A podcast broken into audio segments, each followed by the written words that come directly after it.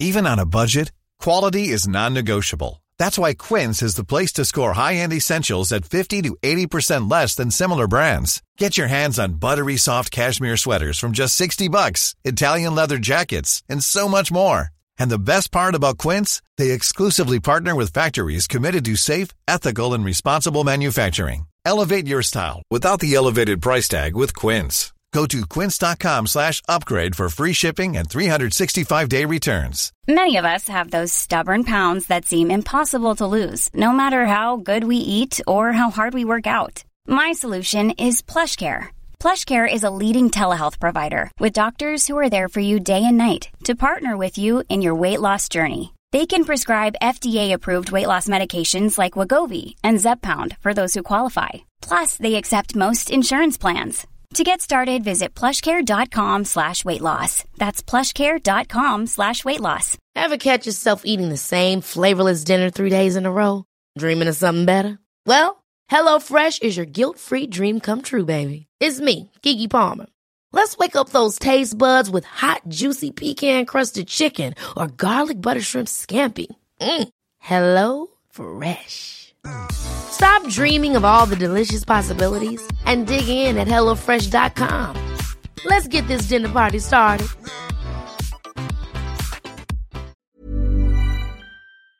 An Earios original.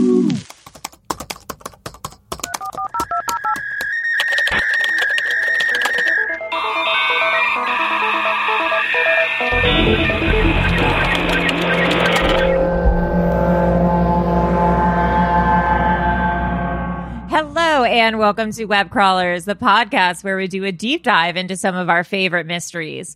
Each week, we will introduce our topic, lay out our research and findings, reveal some conspiracy theories, and conclude with our own hypothesis. I am Ali Siegel. I am Melissa Stetten. And I'm checking my garage band and I producer Maria. Perfect. Um, Melissa, who are our patrons for today? We have Candra or Condra, like the name, Amanda and David. Welcome to the team. Do we want to announce the winner now or should we do it during our mailbag? Let's announce it, baby. It's it's time to announce our Patreon winner. Who's going to get a year free of Web Crawlers Patreon? So, Melissa, who is our reviewer winner? Well, the winner is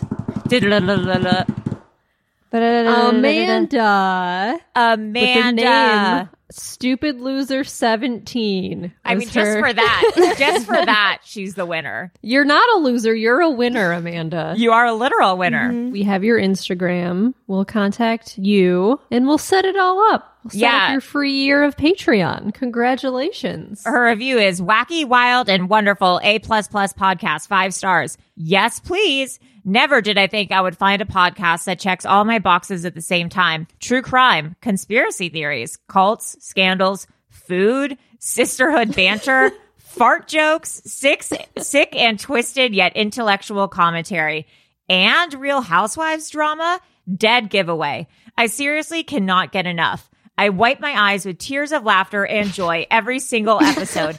Keep it coming, sisters. P.S. I've never been to Red Lobster. Well, this is your year. Yeah, this Everything's 2022 coming is up, your year. Amanda. year. Yes, so thank you, Amanda. You are our patron, and thank you to our Patreon uh, angel for for that donation. Yes, and thank you. And you guys, we're at a thousand and one reviews. Woo! La, We la, did la. it. Time to quit the podcast. Yeah, we're, done quitting. now. This is our Just last. kidding. Just kidding. This is our last episode. We're done now. So thank you guys. I am so excited for our episode today. We're very lucky. Vice gave us some pre-screeners of their new docu-series Small Town Secrets. It, is an amazing docu-series and on this episode we get to interview one of the documentarians Yes. who is an incredible woman. This episode is about Denise Pflum. She was a young woman who vanished under very suspicious and unknown circumstances on March 28, 1986 in Connersville, Indiana. Now on July 9th, 2020, her ex boyfriend was charged with voluntary manslaughter in her case, but he died before facing trial. Classic. Yes, men of a terminal illness. Did he actually do it though? There are a lot of suspects in this case who are still around, still living in this small town. There's also a serial killer who might have done it. The upcoming Vice documentary series, Small Town Secrets, chronicles what happens to Denise and the efforts of detectives and journalists who are trying to bring this cold case back to life. Now, let's get, into, it. it. Denise was 18 years old when she disappeared.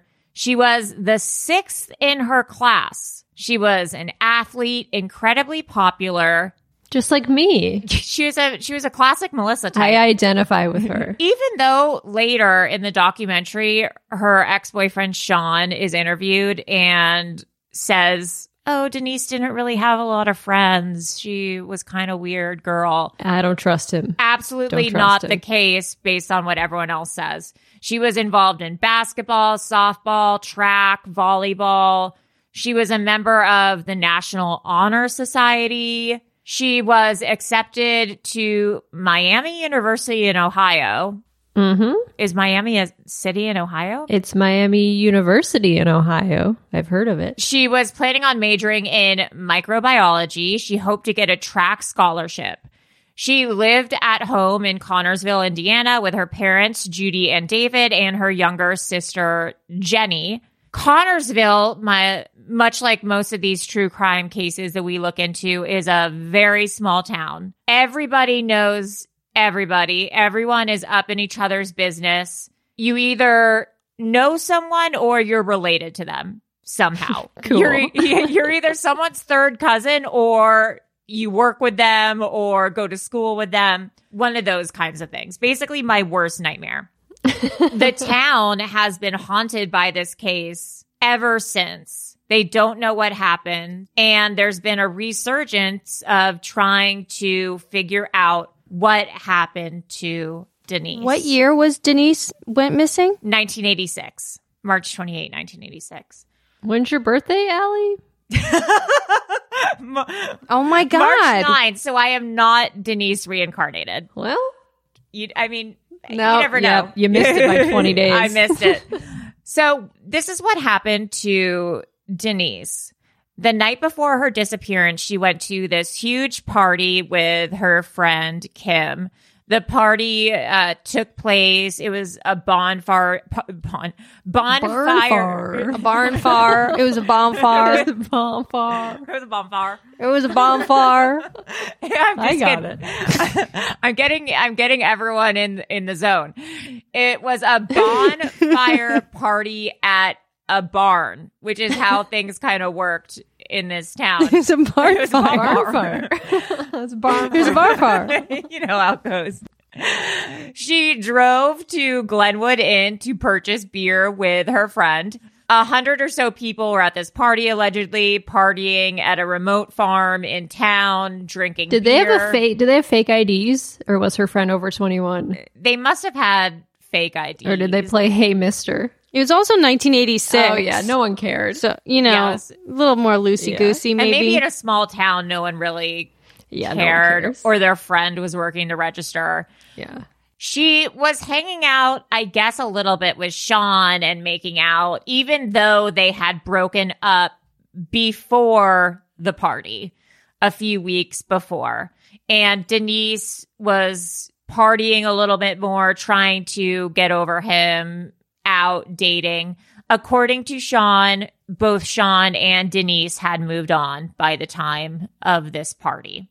During the party, Denise had put her purse down somewhere and she lost it. She was looking everywhere for it, couldn't find it, decided to go home and just come back the next day and get it during daylight. So she went home from the Yeah. party that night and then came back the next morning. So she disappeared To get the her day. purse. She disappeared during the day the next morning. So she leaves, comes home, goes to bed. March 28th, 1986, the morning before her mom goes to work, Denise says, Hey, I left my purse at the party. I have to go back and get it or try to find it. None of her friends would go with her to go get it. So she has to go alone. They're probably hungover or have to go to mm-hmm. work or something. Denise leaves her house. She walks outside. She talks to her neighbor Wilma for a little bit. Wilma recounts seeing her that morning. Her mom recounts seeing her that morning. Denise goes to the car and drives, assumingly towards the party to get her purse. But we don't know exactly, though, right? We just know that she left her house. She left her house. Yeah, she left her house at 12:30 p.m. without money and without an ID because obviously they were in her purse. The party site was about 15 minutes away. Two hours later, she's still not home. That's when her mom starts to get a little worried. You know, where's Denise? It should have taken 30 minutes, an hour to to come back. Maybe she can't find her purse and so she's looking mm-hmm. for it. Maybe she met a friend there. Who knows what happens? 12 hours later, she's still missing. They're freaked out. So Saturday, the Pflums as a family start searching. That afternoon, Denise's car is found abandoned outside town, four miles from the party site. Oh, four mile. And she lives about 15 minutes away. Yeah. But we'll find out later that the car is actually close to a different site. Right. At first, no foul play is suspected. They think maybe Denise ran away. Maybe she was trying to start a new life. Maybe she went through this breakup with Sean and was just over it. However, that was not indicative of her personality. She was a mm-hmm. student. She had tons of places she needed to be. I mean, volleyball practice, soccer, whatever. She was going to go to college to become a scientist. That's not the type of person who just abandons her car and leaves town. This doofus Ted McQuinley is the lead detective when Denise goes missing. This guy. Ted is her dad's cousin, who's a family member. If I'm correct, he also has a hook for an arm, which is not doesn't make him any less of a detective. It's just an interesting plot point that he has a hook arm. McQuinley's detective style is unconventional to say the least. He uses psychics to try to determine where she could be. Ted. Ted.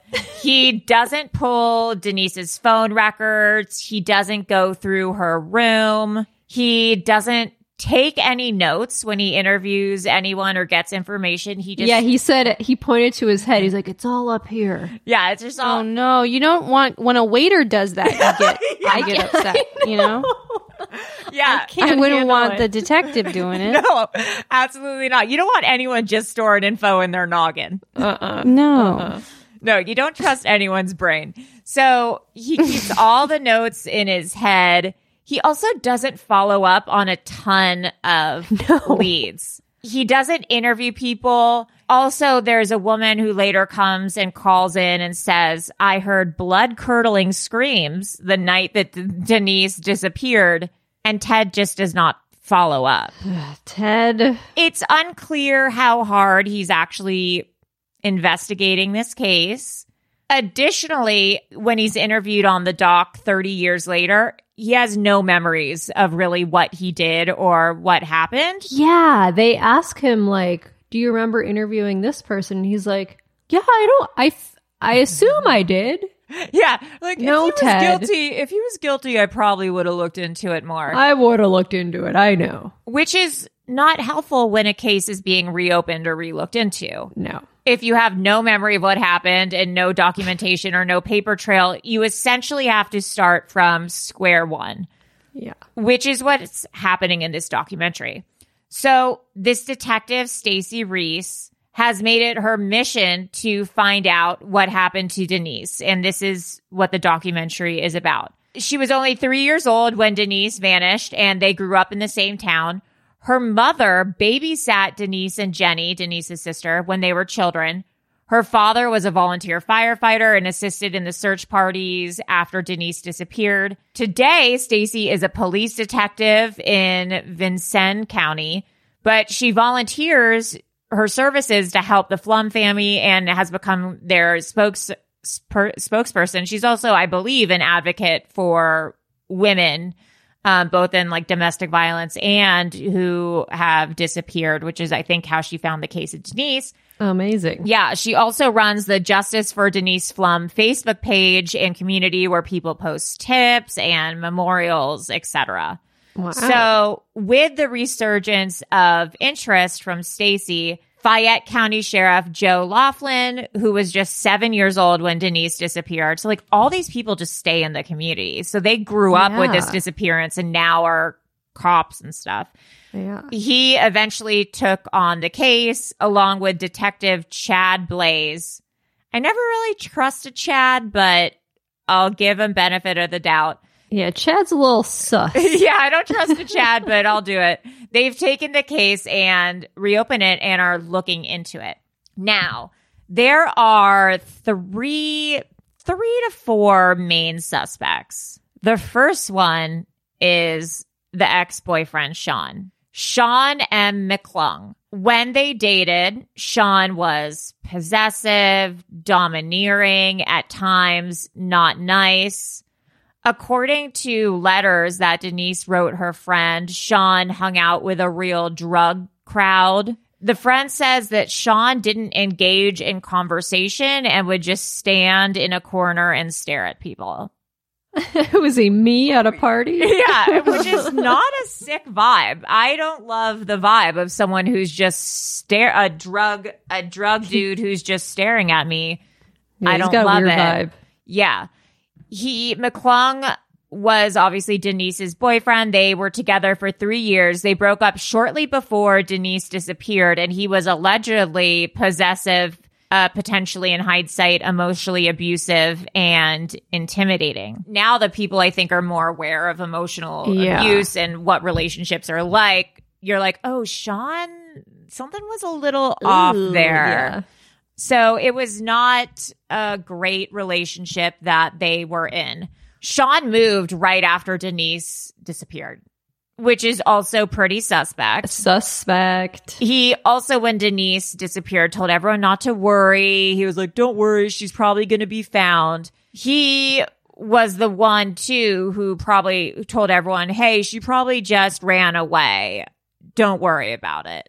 Sean, though, has a pretty bad criminal record. Yeah. He was arrested. This is after Denise's disappearance.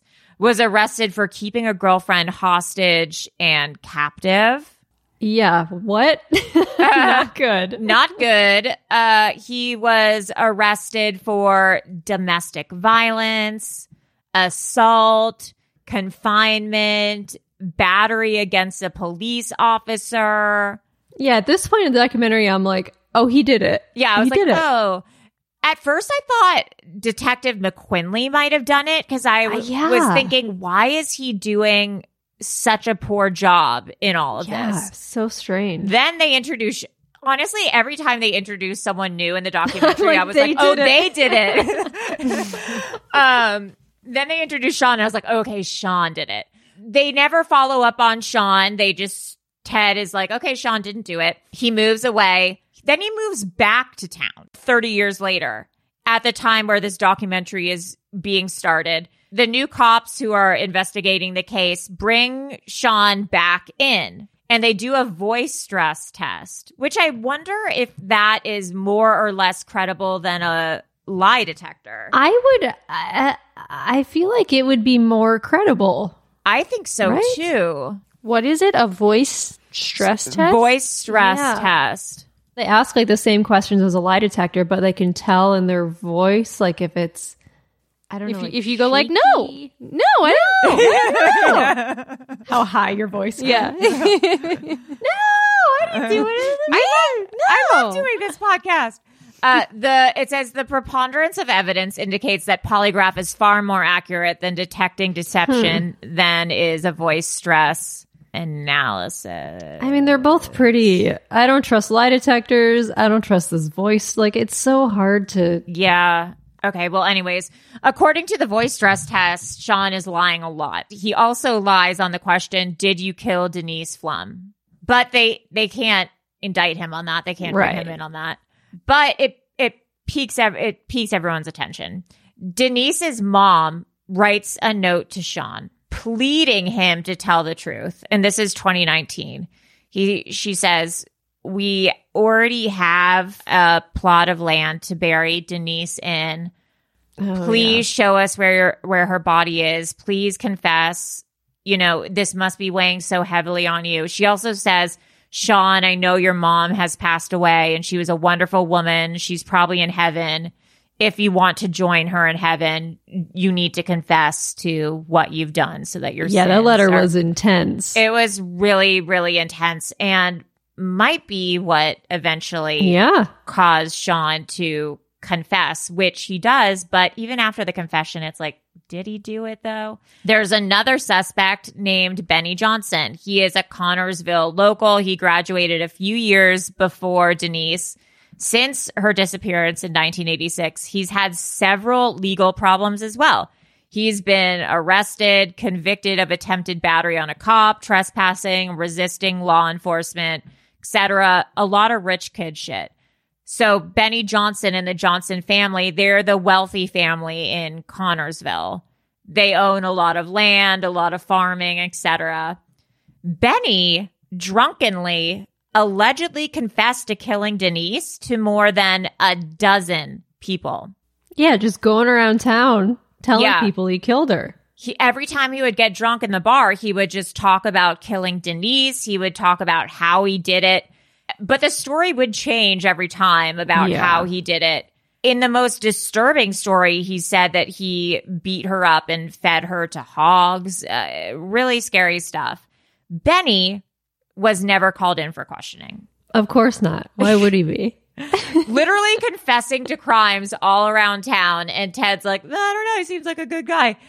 His mother paid for a private lie detector test. People say that his wealth in the community prevented him from being thoroughly investigated and that people were afraid of him and his family, Mm-hmm. which probably true. They probably funded the Yeah. police and different stuff. Benny also had a no good cousin named Randy No good cousin. no good cousin. Randy also confessed to the murder of Denise, saying that they beat her up and fed her to the hogs. This is the craziest thing. So Benny has a girlfriend at the time. And Benny, I guess, has a party at one of their cabins the same week Denise goes missing. Benny and his girlfriend go to clean up the cabin before the party. Benny's girlfriend says that there's a ton of blood in the cabin. Yeah, the same week Denise went missing. Yeah, yeah, the same week, and after Denise goes missing, Ben, Denise, uh, Benny's girlfriend's like, "Hey, uh, Benny, what's the deal with all this blood in the What's the cabin? deal with this what's blood?" what's the deal with all this blood?" And Benny says the blood was there because a girl had lost her virginity the night before. No, no, no, no. Betty's girlfriend is like, "Uh, it doesn't work like that." That's not. I was like, I don't know if you know this, but I'm a woman and I know how it works, and it's not like that. No, no, no. So Benny's girlfriend tells the investigators, and they, of course, do nothing with that information. She's like, "Hey, uh, I went to a cabin with the guy who's confessing to the murder, and the cabin was filled with blood, and the, and the detectives don't do anything about it." What are we supposed to do? Yeah, like, uh, we're eating donuts right now. Sorry, babe. Sorry, Toots. Cadaver dogs. Uh, so later, cadaver dogs smell human re- remains at a bird sanctuary, which is near. Mm-hmm. They continue to drain the lake, try to find Denise's body, but it's also raining. So every time they drain the lake, it fills back up with rain. they That's s- crazy. They sift the entire area by la- by hand and they can't find anything. It's just like this agony agonizing search for Denise and her body trying to figure out who who did it and they cannot find anything. Then this woman Vivian May says that she heard screams the night of Denise's disappearance that sounded like a woman. She says the screams were awful, horrible, blood curdling. It was a series of three screams. Vivian called the cops when she heard Denise was missing to tell about the screams. The cops never followed up. The screams came from southwest from where Vivian May lived. And not surprisingly, Ben Johnson, Benny Johnson's dad, owns the farm and a cabin where the screams were coming from. Uh huh. Yeah, again, this was not looked into. Crazy. Another thing that's kind of interesting at the time was there's a serial killer on the loose in an, in the area. His name was Larry Hall, serial killer in 1986. He was in the Wabash area of Indiana. At one point, Larry made a list of all the people he had killed, and Denise was on the list. And Hall was in the area at the time, and Pflum fits Hall's victim profile. Yeah, he had he admitted to killing a lot of people. So at this point, everyone's admitted to killing Denise. Yeah, it's really crazy. So it's like who who's the most likely to have done it? It's Yeah. crazy. Then there's a confession though. On July 9th, 2020, as we said, Sean confesses to voluntary manslaughter, but he dies before facing trial. He was brought into questioning once this case had been kind of reopened, reinvestigated.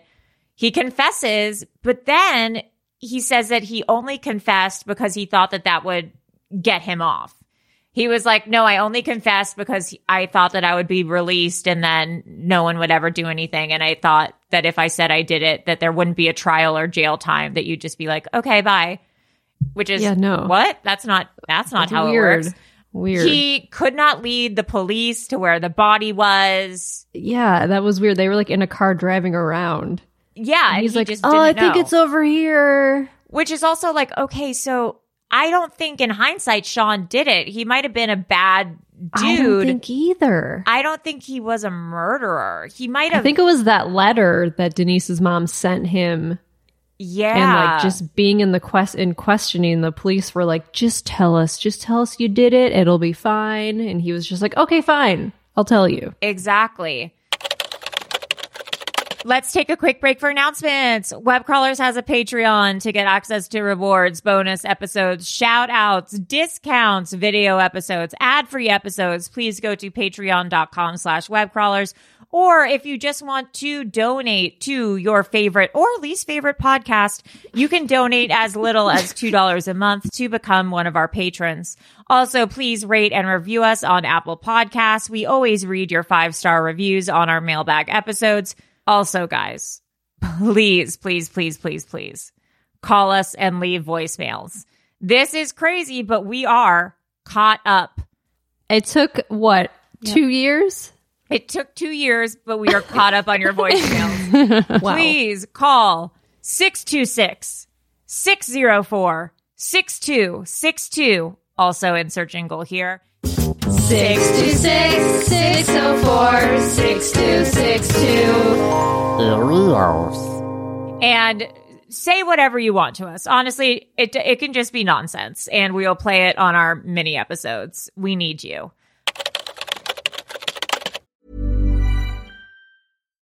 If you're looking for plump lips that last, you need to know about Juvederm lip fillers. With Juvederm Volbella XC and Juvederm Ultra XC, your lip look, whether it's subtle or bold, can last up to one full year with optimal treatment and no additional maintenance. Find a licensed specialist and see if it's right for you at juvederm.com today. That's J U V E D E R M.com. Add fullness to lips in adults over 21 with Juvederm Volbella XC or Juvederm Ultra XC. Do not use if you have severe allergies or a history of severe allergic reactions, or if you're allergic to lidocaine or the proteins used in Juvederm. Tell your doctor if you have a history of scarring or taking medicines that decrease the body's immune response or that can prolong bleeding. Common side effects include injection site redness, swelling, pain, tenderness, firmness, lumps, bumps, bruising, discoloration, or itching. As with all fillers, there's a rare risk of unintentional injection into a blood vessel, which can cause vision abnormalities, blindness, stroke, temporary scabs, or scarring. For full important safety information, visit juvederm.com. Hey there, it's Michele Norris. I'm host of a podcast called Your Mama's Kitchen. When I travel, I'm usually looking for a way to find a taste of home when I'm not at home. And one of the things I love to do when I am at home is entertain. And Airbnb allows me to do that. When I was in California recently, I rented a house that had a great kitchen. And when we were sitting around the table, we we're all thinking, we're in someone else's house. Someone could be in all of our homes as well. If you have a home, but you're not always at home, you have an Airbnb. Your home might be worth more than you think. Find out how much at airbnb.com/slash host. Millions of people have lost weight with personalized plans from Noom, like Evan, who can't stand salads and still lost 50 pounds. Salads, generally, for most people, are the easy button, right? For me, that wasn't an option. I never really was a salad guy. That's just not who I am. But Noom worked for me.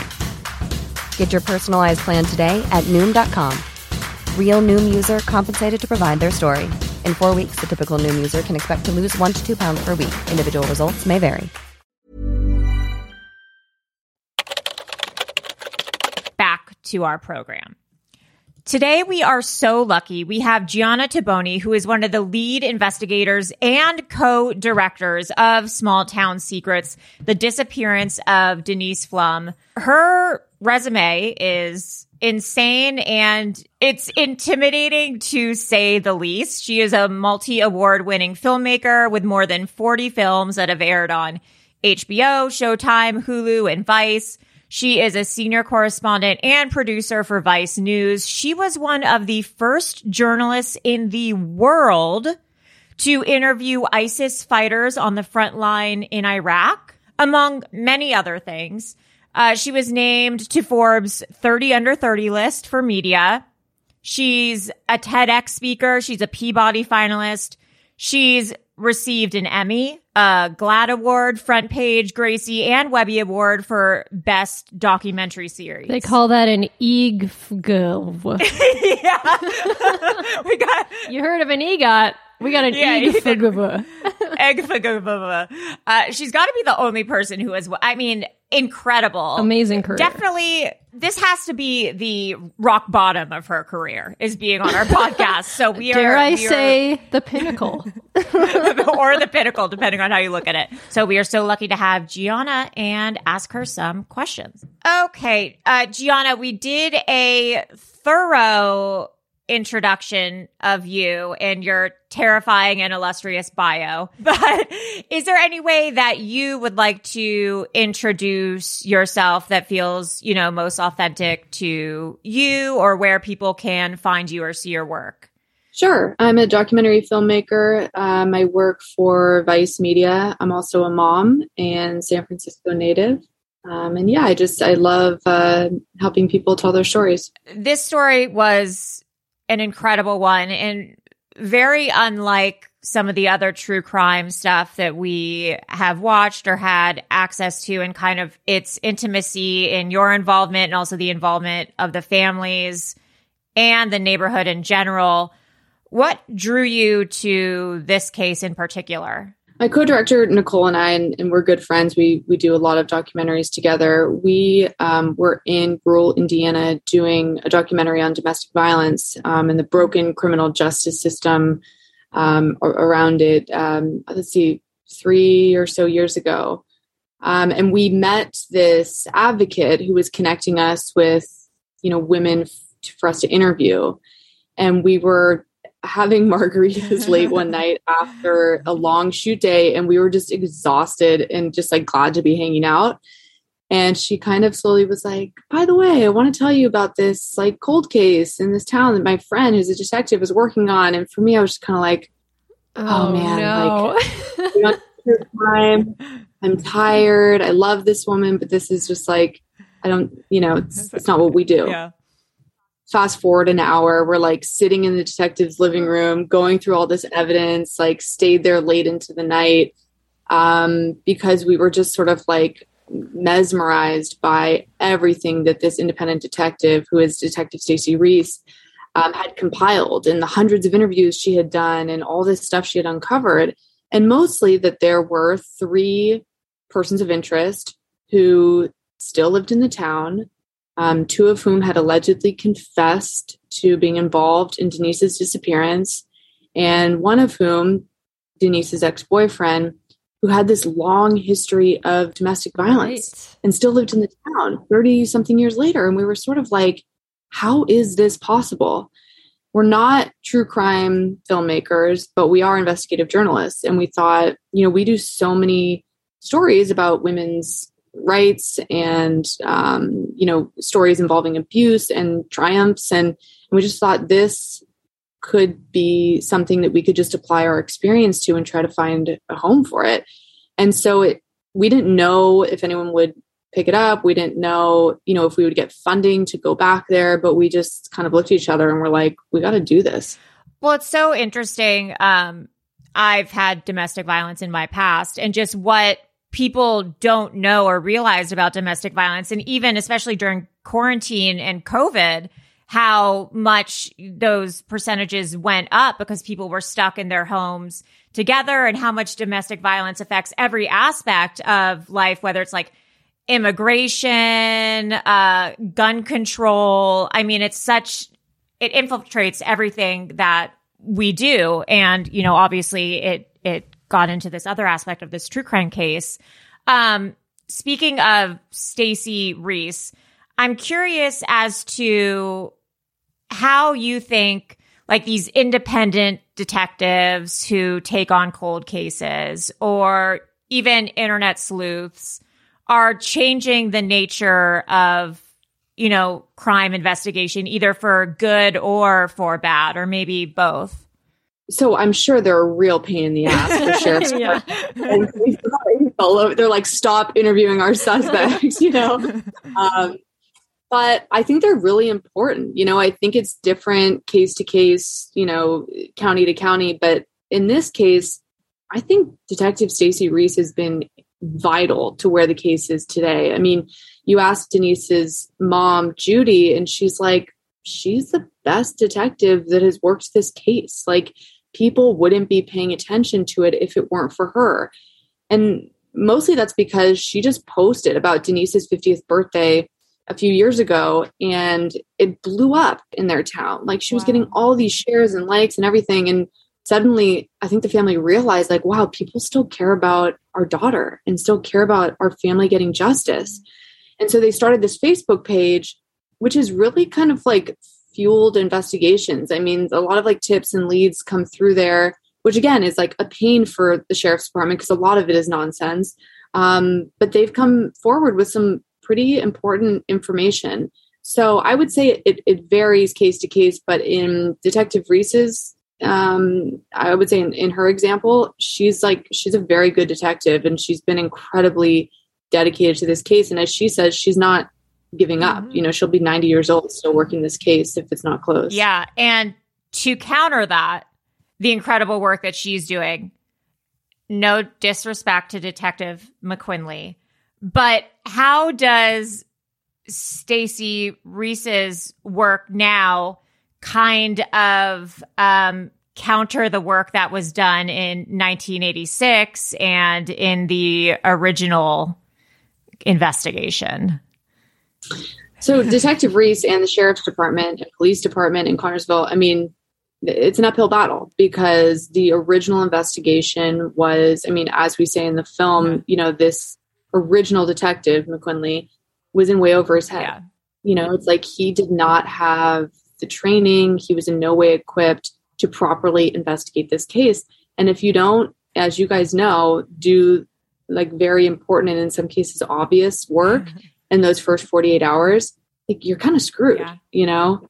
Um, and so I think that's a big part of the reason that this case isn't closed and, and why their work today is as hard as it is. Broad question, but what do you think happened to Denise from your being in, you know, the town and talking to people in your work with Stacey?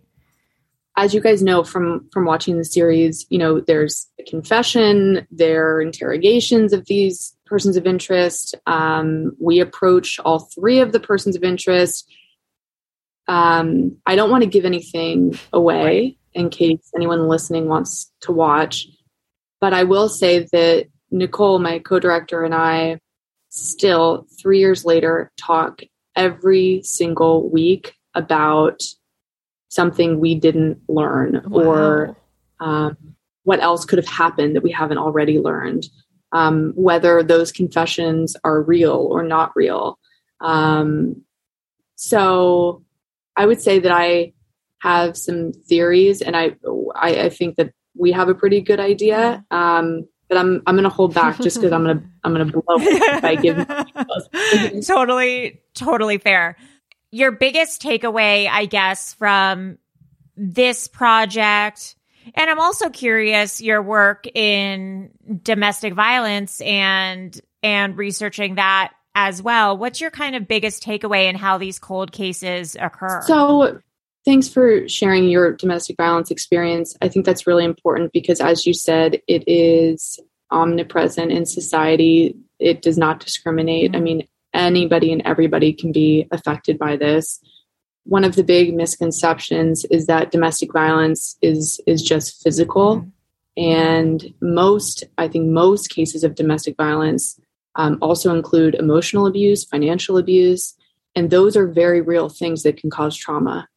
In Denise's situation, um, there are some people who you'll see in the series who, now looking back on their memories, but also evidence that they have, they think that Denise may have been suffering from some type of other abuse before she disappeared. Mm-hmm. Um, you know, I think her partner may have been possessive. I think she could have been experiencing emotional, maybe even physical abuse a lot of us may normalize that or justify it in our heads as, oh, well, I shouldn't have done that, you know, and that's why he reacted that way. Or it really is my fault at the end of the day because I should have done XYZ. And that's a totally natural thing to to try to justify um, the abuse. Um, but in reality, you know, nobody deserves to be abused in any way. Um, uh, so I, I, think it happens slowly. Um, and one of my good friends is, is going through this right now. And, you know, it's like, you think because someone cooked you a great dinner and picks the kids up from school that, that like, how could they be abusive? Right. You know?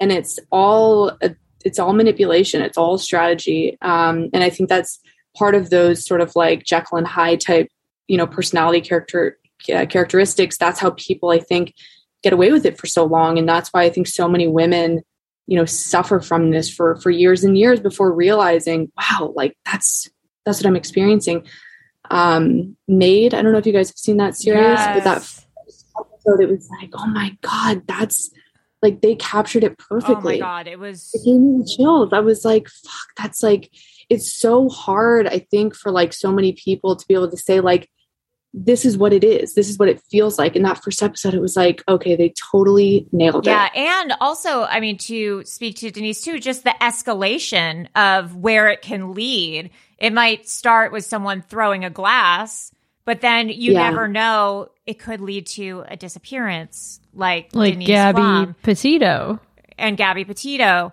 Um, so it's about you know seeing the warning signs and then actually having the support and knowledge to do something about it. And things like the documentaries that you're doing are really bringing to light these are the warning signs. This is what's okay. This is what's not okay. Um, so it's really it's really important work.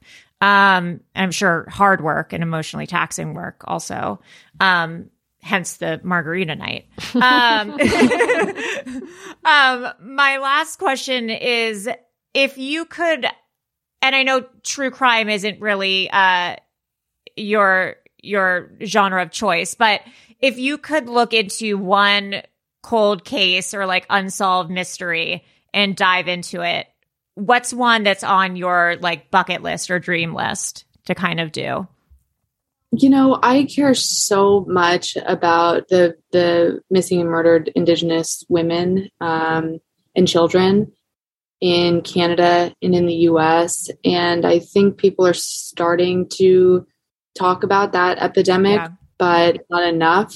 Um, and I would love to empower Indigenous filmmakers to cover it, to spread awareness about it, or to take the project on myself. Um, but that's just such a disgusting epidemic that has just gone on forever. And it's just, I mean, it just like I feel so much even thinking about it because it's so wrong that so many women and children, you know, not only disappear or are murdered, but then what happens to their children? A lot of these women are moms, mm-hmm. and it's like, okay, and their children go into the foster care system and what happens to them what experience what trauma do they experience you know and then and then do they end up exactly where their moms ended up. It's just so backwards. And I, I, I just hate that there isn't a greater effort by both governments to remedy that situation. Canada's, it looks like doing a better job than the US, but you know, I'm not sure it's enough. So I hope to have an opportunity to to help that community in some way in the future. Yeah, absolutely. And I think we also talked about that because we had um, talked about the Gabby Petito case where there is this discrepancy of who gets coverage when they go missing or there's a crime against them and who doesn't. And it's, you know, the disenfranchised and, you know, the indigenous communities who often don't get that same coverage or um, attention uh, from you know the public or the police or the government so that's um, mm-hmm. really important yeah i worked at a news network before vice and i remember pitching uh, kidnapping stories stories of missing kids and i just felt like anytime it was a child of color it would just not get picked up which is no surprise to anyone like when's the last time you saw right it's like a morning show cover the story of like a black child going missing yeah. um, but if the child is blonde hair, blue eyes, Elizabeth Smart, you know, it's like every single morning, like before 7:30. Yes. You know, the most prime time morning show television hour minutes will go to those cases. And it's like, what is wrong with us that we, you know, that we discriminate in that way? And um, also, I hope sorry. That, yeah, that's changing. And also it's a matter of what we click on too. It's, you know, what we're pitching, but also what we're reading. I remember similarly, I used to uh, write. I I was um, writing for a publication, and I had pitched something about the correlation between uh, gun violence and domestic abuse. And they were like, well, let's shelve that for now. But then first, let's do an article on like 10 things you can text your crush if he hasn't texted you back. And I was like, I have to quit. I'm sorry. like, here's my two weeks notice. Um, yeah. so I was like, I, I'm glad I have health insurance here, but I like care about the other things more. Um, so thank you for all the work that you do. And we're so excited for everyone to see this documentary. We'll drop this, uh, after it airs. I think we'll try to so that people can watch the documentary first. Um, where can people see some of your other, uh, work or follow you if you're interested in being followed online. Maybe not. I don't know. I have enough trolls, so I'm. I'm yeah. yeah. Um, yeah. So I'm on Twitter um, at Gianna Toboni. That's G I A N N A T O B O N I. And then at Vice News, Vice, um, Vice on Showtime. We tend to title everything with Vice, every show, every TV network, every website. So just go Vice Gianna Toboni and, and you'll find me. And we'll definitely send you all the trailer for this so you can um awesome. yeah you can embed that with the episode Perfect. Thank you so much. We really appreciate it. And we'll send you uh, the episode as well when it comes out. And thank you so much for great. your time. Thanks for all the work you, all are doing. Oh my God, of course. Have a great day. An incredible docu series with a lot of different suspects. Gianna is remaining quiet about who she thinks did it. yeah. Unfortunately. I think from all this information that it was definitely someone in this Johnson family. I think so too. Yeah, I think it was Benny. Uh, maybe it was Benny and Randy uh, together killed her for what maybe they were partying. Uh, well, it's just so weird that it happened the next day. That's what makes me think it was the ex boyfriend but then I don't believe his confession because he kept changing his story and he couldn't lead them to the body. But then he just died, so we don't know. Oh, because okay, so to reiterate, uh, to reiterate, I don't know if I said this. Uh, it was her car was found four miles from the party, but it was like one mile away from the Johnson land from the cabin. So right, it so was maybe somebody drove her car a mile away after they killed her. Maybe Sean was there but did not physically kill her. I think it was Sean and Benny and Randy. I feel like they all Were had something to do with it. Yeah, so maybe maybe there weren't cell phones in 1986. Right? No, no, no, no. okay. Maybe those big car phones. The car phones, yeah. um, so maybe maybe they were still partying on the property. Maybe they had passed out, slept there. Then yeah, that's it's for sure possible. Then Denise showed up. Sean was angry or said, "Hey, let's." Let's go to a second location or something if you want to keep the party going Mhm. or maybe she was she was still trying to ha- or hey can we go somewhere to talk and Yeah. then benny and randy are there and oh, god it's just there's so, just so many weird. possibilities and it's so confusing that everyone has confessed three different people confessed to it no four different people sean randy benny and the serial killer all confessed to it It's so insane. and the detective did nothing. No, it's definitely the the detective's fault for not questioning anyone. I feel like if he questioned people that week, we would have a clearer picture of what really happened. But Yeah. since he was just like, "Well, we'll never know. And to this day, we don't know where the body is. So, no. After a certain amount of time, you declare someone deceased, but I mean, she could maybe she's still out there. We although the, it's it's unlikely. Um right. If you have any idea or any theories about what happened, if you grew up in this town or know about it, Melissa, where can people reach us? You can email us at webcrawlerspod at gmail.com. And you can watch this. Yes. The world premieres Tuesday, January 11th, 2022. Which is today. Oh, shitballs. Wow, look at that. They say you can find Vice TV with an active subscription on Hulu, Fubo, Philo. These aren't real, Maria. Sourdough. Yeah, yeah. So it's on Vice TV. We'll put a link to it on our Twitter. We'll link it up. I highly, highly recommend it. It's Yeah, really it's riveting. it's three episodes. yeah, it's really, it's really great. All right. Well, I am Allie Siegel. I am Melissa Stetten. and I, producer Maria. All right. Bye. Bye.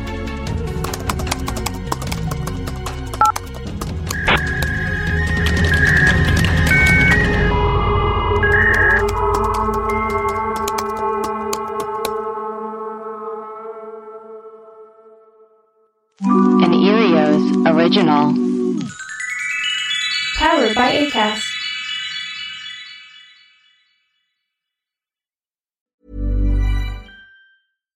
Hi, I'm Daniel, founder of Pretty Litter. Cats and cat owners deserve better than any old fashioned litter. That's why I teamed up with scientists and veterinarians to create Pretty Litter.